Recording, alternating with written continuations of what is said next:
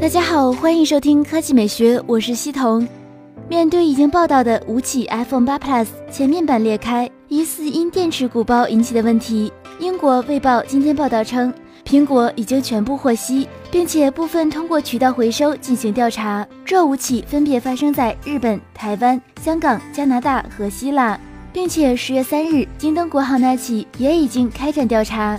尽管统计学中手机电池出鼓包故障的概率在 百分之零点零零一 左右，但考虑到苹果一个季度出货五千万部 iPhone 手机，问题一旦发生依然会引起不小的波动。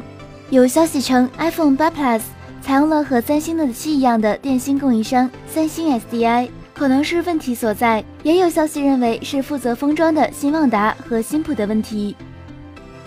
那么你觉得 iPhone 八 Plus 电池爆炸问题会不会扩大？ 百分之五十六 选择按照前面几起的发展态势会扩大， 百分之二十六 选择无所谓反正没买， 百分之九 选择相信苹果的品控能力应该不会， 百分之七 选择不会，电池爆裂就是极其特殊的事件，不会扩大。李小米评论，这和三星当年的电池问题不同，三星是炸，苹果是鼓包，而且现在全球也只有几例，而且苹果的销量目前来看是在合格的良品率范围内的。绝活摸鱼王评论，三星说和果粉聊不来，炸了，苹果说和棒子聊不来，裂了。碧落评论，库克就是这样，只想赚钱，连品控都不要了。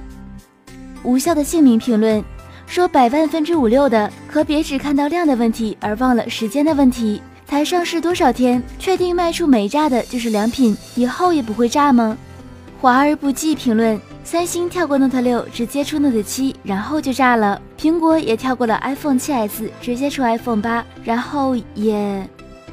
那今天的语音就到这里，大家明天见。